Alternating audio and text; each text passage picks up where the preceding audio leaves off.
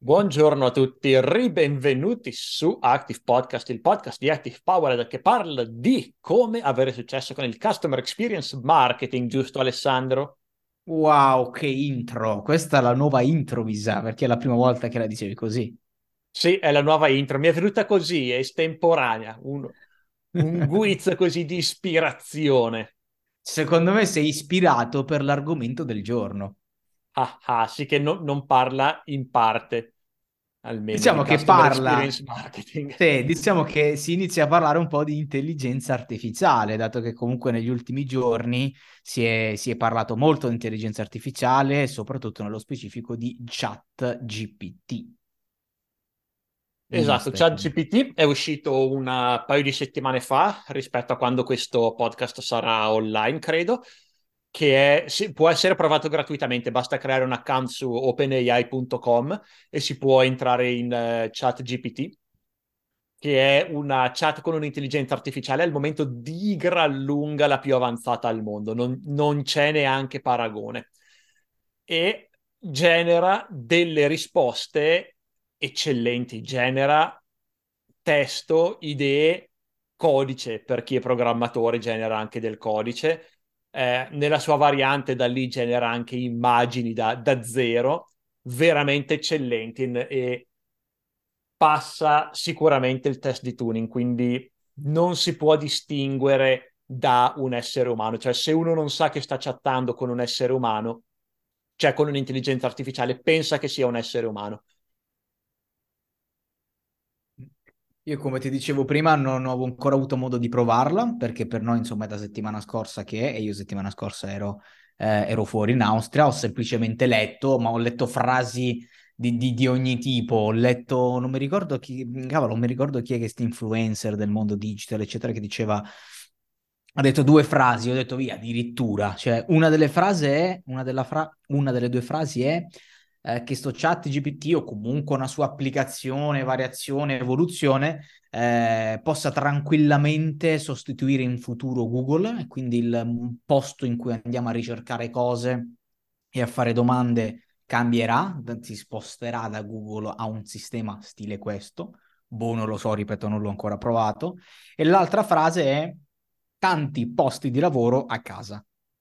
Allora, tanti posti di lavoro a casa sì, in futuro sì, quando verrà integrato meglio, eh, perché è molto molto più efficiente di un essere umano in moltissime cose e è una cosa che arri- avverrà gradualmente nel corso degli anni, però assolutamente sì.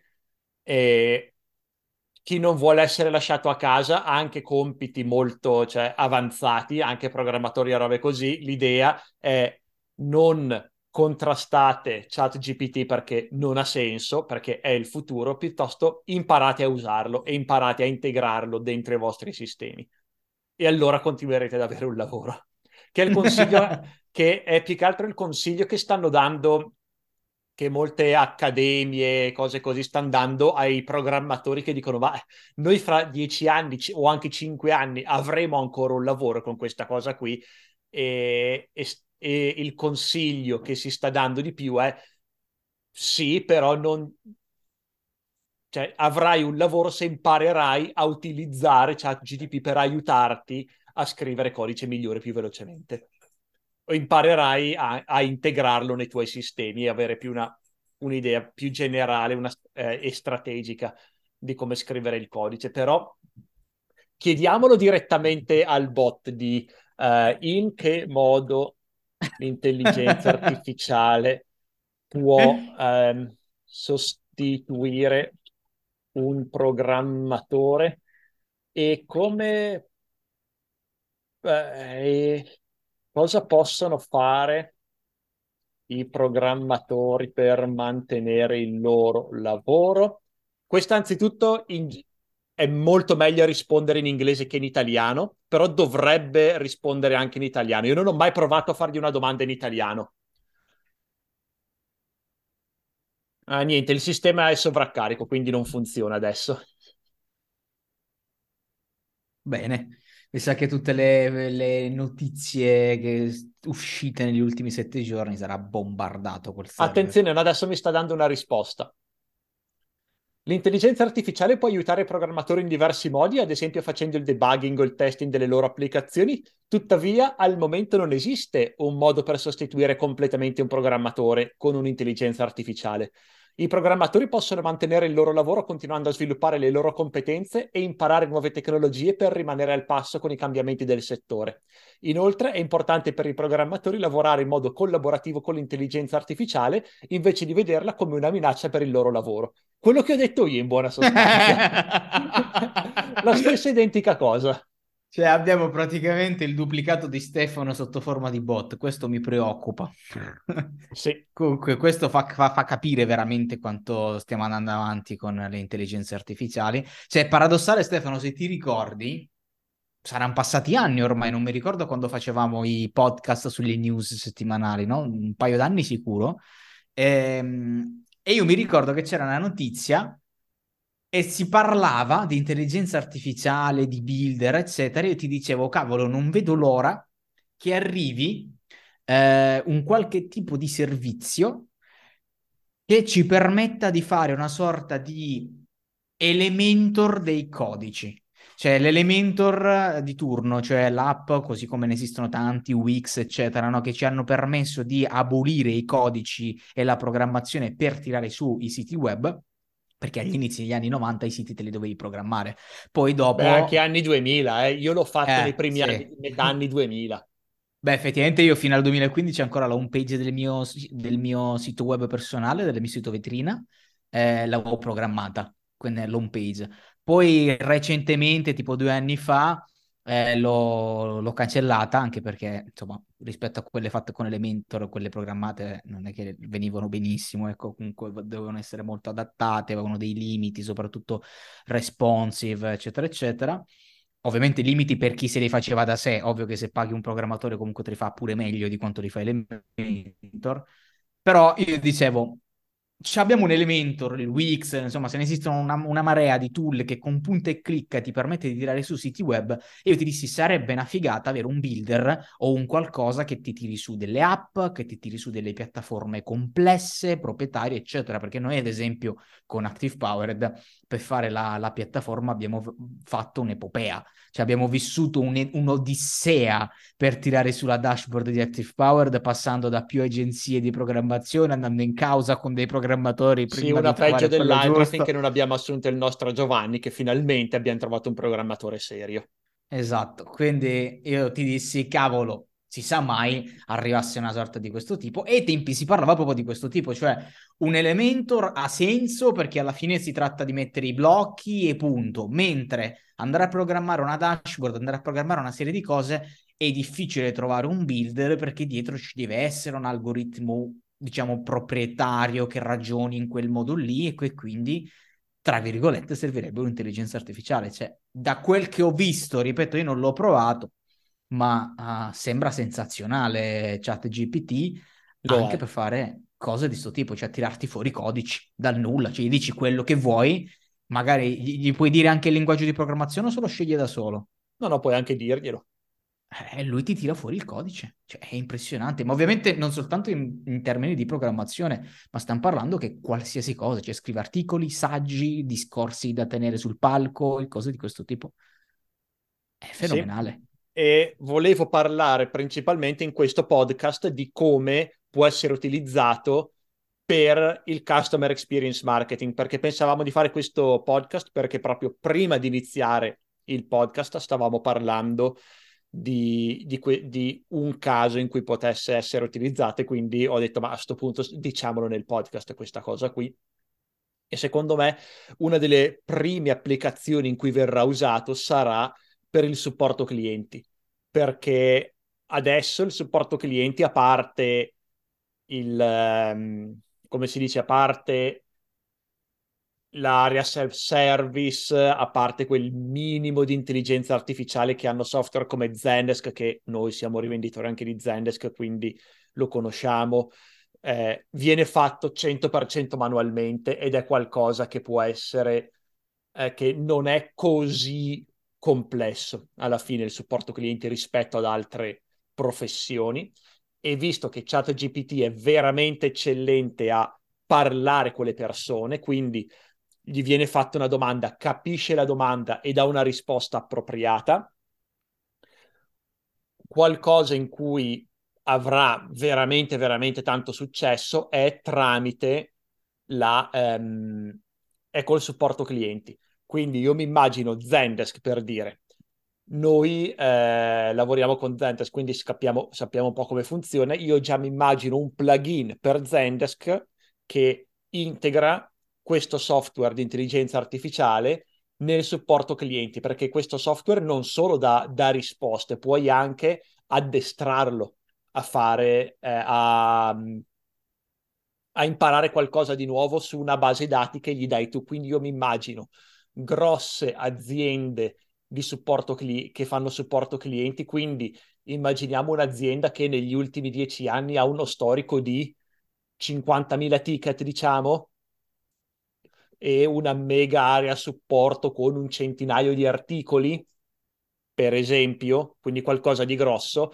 prendo questi 100 articoli, prendo queste 50.000 interazioni che ho nel mio storico, glieli do a, uh, a questa intelligenza artificiale che se li studia e cerca di capire più o meno, non più o meno, capisce in maniera esatta come rispondere a ciascuna domanda e in buona sostanza è in grado di rispondere al 99% delle domande. E quindi magari il 99%, no, diciamo al 90% delle domande, quindi il 90% dei ticket adesso via email e chat e in futuro sarà anche via telefono perché a questo punto trasformare da testo a voce è facile, è, è, è la cosa minore. Il 90% dei ticket ricevono una risposta immediatamente perché non, non serve aspettare l'operatore libero, si può fare in maniera totalmente autonoma e immediata, senza passare da un essere umano. E la persona, il cliente che chiede supporto, non lo sa neanche perché non riesce a distinguere l'essere umano dal, dal bot. E poi magari, sicuramente nel caso in cui non e se c'è qualcosa esatto che non sa, viene passato a un essere umano, nessun problema. Esatto, quindi questo magari non ti permette di abolire del tutto, poi magari ci saranno sicuramente le aziende, già lo fanno adesso, aziende che non hanno supporto clienti, ma ci sono insomma quei bot che sono ad oggi con semplicemente una logica predefinita che se non ci hai pensato non funziona più un cazzo. Ehm, non ti permetterà di disabilitare totalmente la forza lavoro di supporto, ma un bell'80% li mandi a casa. Purtroppo per fortuna, poi alla fine dipende dai punti di vista. Beh, eh, per l'economia in generale, per fortuna, perché è un aumento di efficienza. Sto eliminando ruoli che un computer può fare più efficientemente, quindi sto aumentando l'efficienza dell'economia, che è sempre una cosa positiva. Chi si lamenta per capisco la singola persona che dici io sono stato licenziato perché mi ha sostituito un'intelligenza artificiale, sono incazzato, hai ragione, perché hai ragione di incazzarti hai perso, hai perso, il tuo lavoro. Ovvio che per te non è una grande cosa, non è una bella cosa, è, e lo capisco perfettamente. Ma per l'economia in generale dobbiamo noi pensare che è una cosa positiva perché è come quando l'automobile ha sostituito il cavallo. Chi di lavoro allevava, allevava cavalli per carrozze o costruiva carrozze o era uno spallatore di merda per tutta la merda di cavallo che c'era nelle città, tutti quelli hanno perso il lavoro, però non puoi bloccare l'automobile perché quelli che allevano cavalli perdono il lavoro, chi costruisce le carrozze perde, perde il proprio lavoro. Stessa cosa, ad esempio, con eh, il congelatore, un'industria che esisteva, che fioriva, che uh, aveva un sacco di persone, in cui c- migliaia e migliaia di, di, di dipendenti, era l'industria prima dei congelatori del, eh, della spedizione di ghiaccio. Cioè andavano a tagliare via i cubi di ghiaccio al Polo Nord, li mettevano sulle navi e li, e li distribuivano in tutta Europa per avere ghiaccio. E questa è un'industria che è andata a morire, migliaia e migliaia di persone si sono ritrovate senza lavoro, ma non puoi bloccare il congelatore perché hai queste migliaia di persone che perdono il lavoro. È questo il concetto.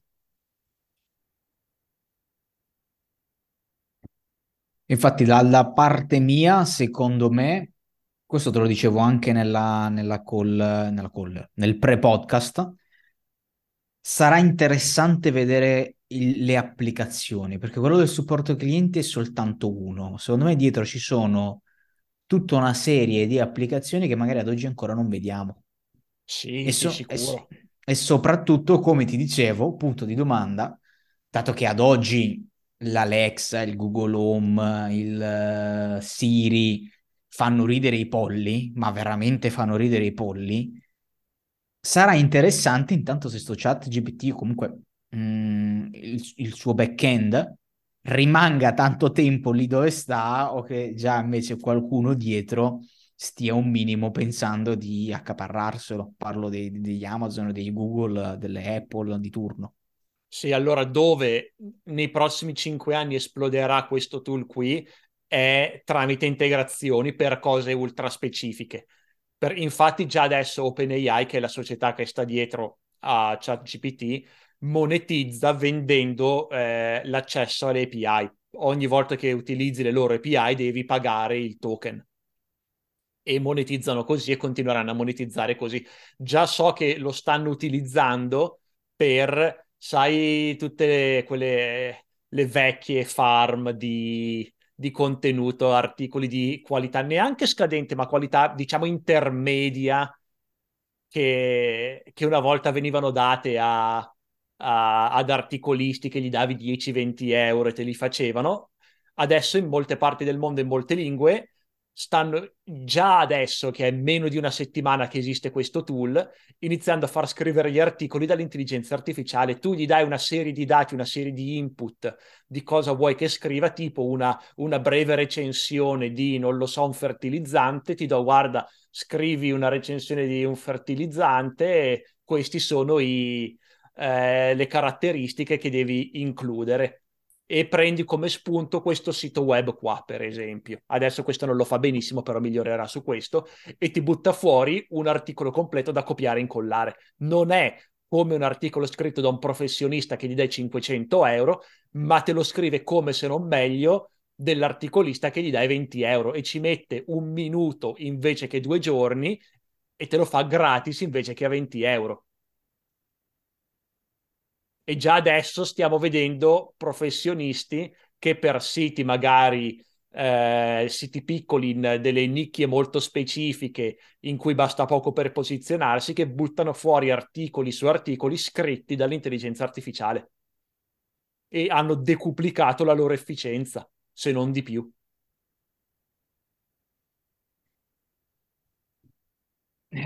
Penso un po', secondo me anche non soltanto gli articolisti, ma io stavo pensando anche al mondo delle ads. Cioè, ad esempio, ti faccio un esempio, l'advertising ad oggi ehm, già sta subendo un po' un cambio sull'intelligenza artificiale, perché io leggevo un video e poi ho provato ed effettivamente funziona, eh, come prima, sto parlando dieci anni fa, te dovevi sponsorizzare qualcosa, andavi su Instagram Facebook, parliamo di questi due nello specifico, e dovevi farti il mazzo, split test come se non ci fosse un domani, eccetera, eccetera, e bla bla bla. Invece ad oggi, in pratica, ne hanno parlato anche al Marketers World, ma io già lo sapevo tipo da un paio d'annetti, eh, l'ho già testato e ho visto gli stessi risultati e dati che poi hanno fatto vedere al Marketers World, come l'algoritmo, ad esempio, già di Zuckerberg, sia talmente intelligente diventato che te basta che metti il post come si deve, quindi il post che vai a sponsorizzare con un testo ben capibile, con i benefici, il target che cerchi, eccetera. La landing page, anche quella che sia uh, bella chiara, che sia tranquilla, eccetera, eccetera. Per tranquilla intendo che ci sia già il target, i benefici, che ci sia, sia chiara, ecco, mettiamola così. Se tu prendi le ads, prendi il post, con il relativo link alla landing page e metti tutta Italia, gente che parla italiano, e li lanci, automaticamente c'è dietro ormai l'algoritmo di Facebook che ti legge il post, ti legge la pagina, capisce quello che potrebbe essere il tuo target in base a tutto quello che hai interpretato e fa vedere le tue ads al tuo target potenziale. Fare una cosa del genere dieci anni fa soltanto era impensabile, te, se puntavi in tutta Italia le campagne, sì. le campagne andavano a farsi benedire. Invece ad oggi se ti attivi la CPO, attivi tutte queste robe qua, Cioè, veramente, eh, io ho fatto il test anche per quanto riguarda il webinar. Quando fatto il, abbiamo fatto il webinar per portare i lead, eh, ho fatto lo split test. Faccio sempre su questo split test. Faccio una campagna pensata mia, poi in questo caso ho fatto anche il pubblico personalizzato dei visitatori e poi come terza campagna provo sempre la broad, interpreta tu. E porta lead, funziona. Anche CPC, tutti i, i, le, le KPI di engagement, eccetera, funzionavano. E poi ne hanno fatto vedere anche al Marketers World che l'hanno fatto con Yoga Academy, risultati simili. Cioè hanno, avevano finito i test, avevano finito i pubblici, le idee per segmentare un pubblico, hanno detto, boh, ma perché non lanciamo in tutta Italia? Funziona e si ottimizza sempre di più. Più traffico ottieni, più hai, feedback, più l'algoritmo impara quanto tempo ci sta, non ci sta, se clicca, se va avanti, quindi il pixel impara ancora di più, più lo lasci lì e più ottimizza automaticamente. Quindi sì. eh, sistemi di questo tipo, non soltanto gli articolisti, ma anche ad esempio già l'advertiser dovrebbe un minimo tremare, se oggi è soltanto advertiser, cioè se è soltanto il tecnico degli strumenti. Se oggi invece l'advertiser è più un pubblicitario che parla anche di messaggi, di comunicazione, allora ancora ancora potrebbe un po', ma i classici tecnici...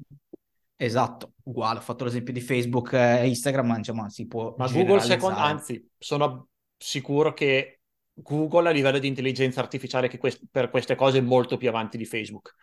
Appunto Google è lì a livello di intelligenza artificiale generica, quindi a parte GPT, che è di OpenAI, ha un'intelligenza artificiale della Madonna Google, sono quelli più avanti al mondo, eh, insieme adesso a OpenAI, e quindi sono sicuramente in grado di di ottimizzare. Bene, infatti ne parlavamo anche con la nostra Lara che lavora sì, un po' per noi per il metodo, che ci dà una mano col metodo Active Powered, però anche la sua agenzia pubblicitaria che è specializzata in Google Ads, mi fa, guarda, adesso n- non ha più senso dire a Google a chi targetizzare, tu gli mandi l'ad, ottimizzi, gli dai gli input giusti, il, il lavoro principale dell'advertiser adesso è dare al al sistema, all'intelligenza artificiale, gli input giusti su cui poi lavora il tuo unico lavoro è dare gli input giusti, quindi mettere l'immagine come vuole lui, i formati che vuole lui, dive- mettere diversi esempi di copy da cui può scegliere, selezionare, ottimizzare,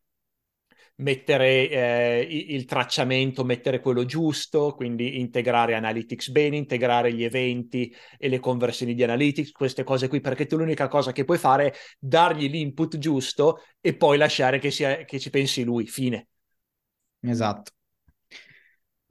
Ecco che l'intelligenza artificiale sì, quindi ritornando un po' agli inizi, sì, eh, può tranquillamente sbalzare un bel po' di posti di lavoro, ma se usata bene può sicuramente migliorare l'efficienza delle aziende, migliorare la customer experience se è utilizzata ad hoc, perché ad esempio non lo so, io adesso sparo a caso, cioè probabilmente, ecco, non so se si arriverà fino a quel punto, eh, che una intelligenza artificiale possa anche secondo me succederà, seguire, perché succede già adesso, solo che oggi tutti questi tracciamenti poi eh, li devi poi andare ad utilizzare manualmente. Facciamo un esempio pratico, cioè eh, ad oggi um, se hai un'azienda e metti i tuoi pixel, metti le tue robe, stai tracciando il tutto, puoi tramite advertising, tramite email, tramite anche messaggi pop-up sul sito, arricchire l'esperienza della persona affinché gli invii le, le, le comunicazioni giuste al momento giusto e essere a disposizione. Faccio un esempio stupido. Su Active Campaign io spesso consiglio ai clienti, le persone che visitano il supporto clienti, fai passare due o tre ore e mandagliela un'email del tipo tutto ok, hai risolto quello che era il tuo problema, eccetera, eccetera. Questo è un esempio di, diciamo, di customer experience che si può fare. Ecco, Oggi la devi pensare una cosa di questo tipo, ma magari domani l'intelligenza artificiale automaticamente ti dice, oh, ciò, che te hai utenti che fanno questi percorsi qua, che fanno questi percorsi qua, ti, cioè, ti, ti, ti elabora i dati, cioè tutti i dati dei tracciamenti, eccetera, le interpreta più che elaborarle, le interpreta e o gli fa delle azioni già da sé, se noi glielo chiediamo, o perché no, ti consiglia di farle determinate cose. Sì, esatto, e questo renderà ancora più importante l'utilizzo della tecnologia e anche per questo, cioè io sono, um, cioè io definisco Active Powered non come un'agenzia che fa marketing online, per dire marketing digitale, più che altro utilizza gli strumenti digitali per fare customer experience marketing, ma non è solo per aziende digitali, tutt'altro, anzi abbiamo molti dei nostri clienti che, che stanno lavorando con noi col metodo Active Powered, mi dicevi tu Alessandro, non sono ditte online per niente, però esatto. utilizzare gli strumenti digitali diventerà sempre più importante per tutte le aziende, anche se non sono online, e non come pensano in molti nel dire ah, è perché è importante avere una presenza online perché i tuoi utenti sono online. No, non per quello, ma perché gli strumenti digitali, l'intelligenza artificiale, i, i, i software CRM di, eh, di customer experience, eccetera, sono tutti online perché sono molto molto migliori, perché gli strumenti digitali aumentano l'efficienza di qualsiasi azienda, non necessariamente aziende digitali solo per il marketing online. Pensiamo al, eh, a un'azienda che vende, non lo so cosa vuoi vendere, vuoi vendere caldaie a vapore industriali. Ok, tu non hai neanche il sito web, però se tu cominci ad avere una, eh, un supporto clienti con eh, la chat in eh, chat GPT e quindi non ti serve un operatore per tutte le, le minuzie, hai un, un, CRM online e tutti i tuoi venditori connessi al, al cloud perché in questo modo riesci ad automatizzare il 40% del percorso di vendite, quindi i tuoi venditori sono, i tuoi commerciali sono il 40% più efficaci. Eh, sto utilizzando gli strumenti digitali anche se non, non ho un'azienda digitale, anzi la mia azienda magari non ha neanche un sito web, ma non importa quello.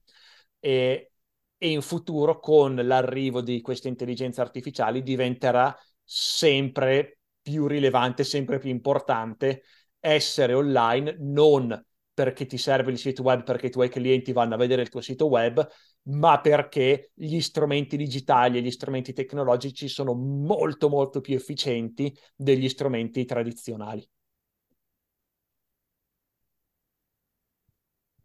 Direi che non ci qui... resta, eh, infatti direi che non ci resta che osservare come tutto questo possa evolversi.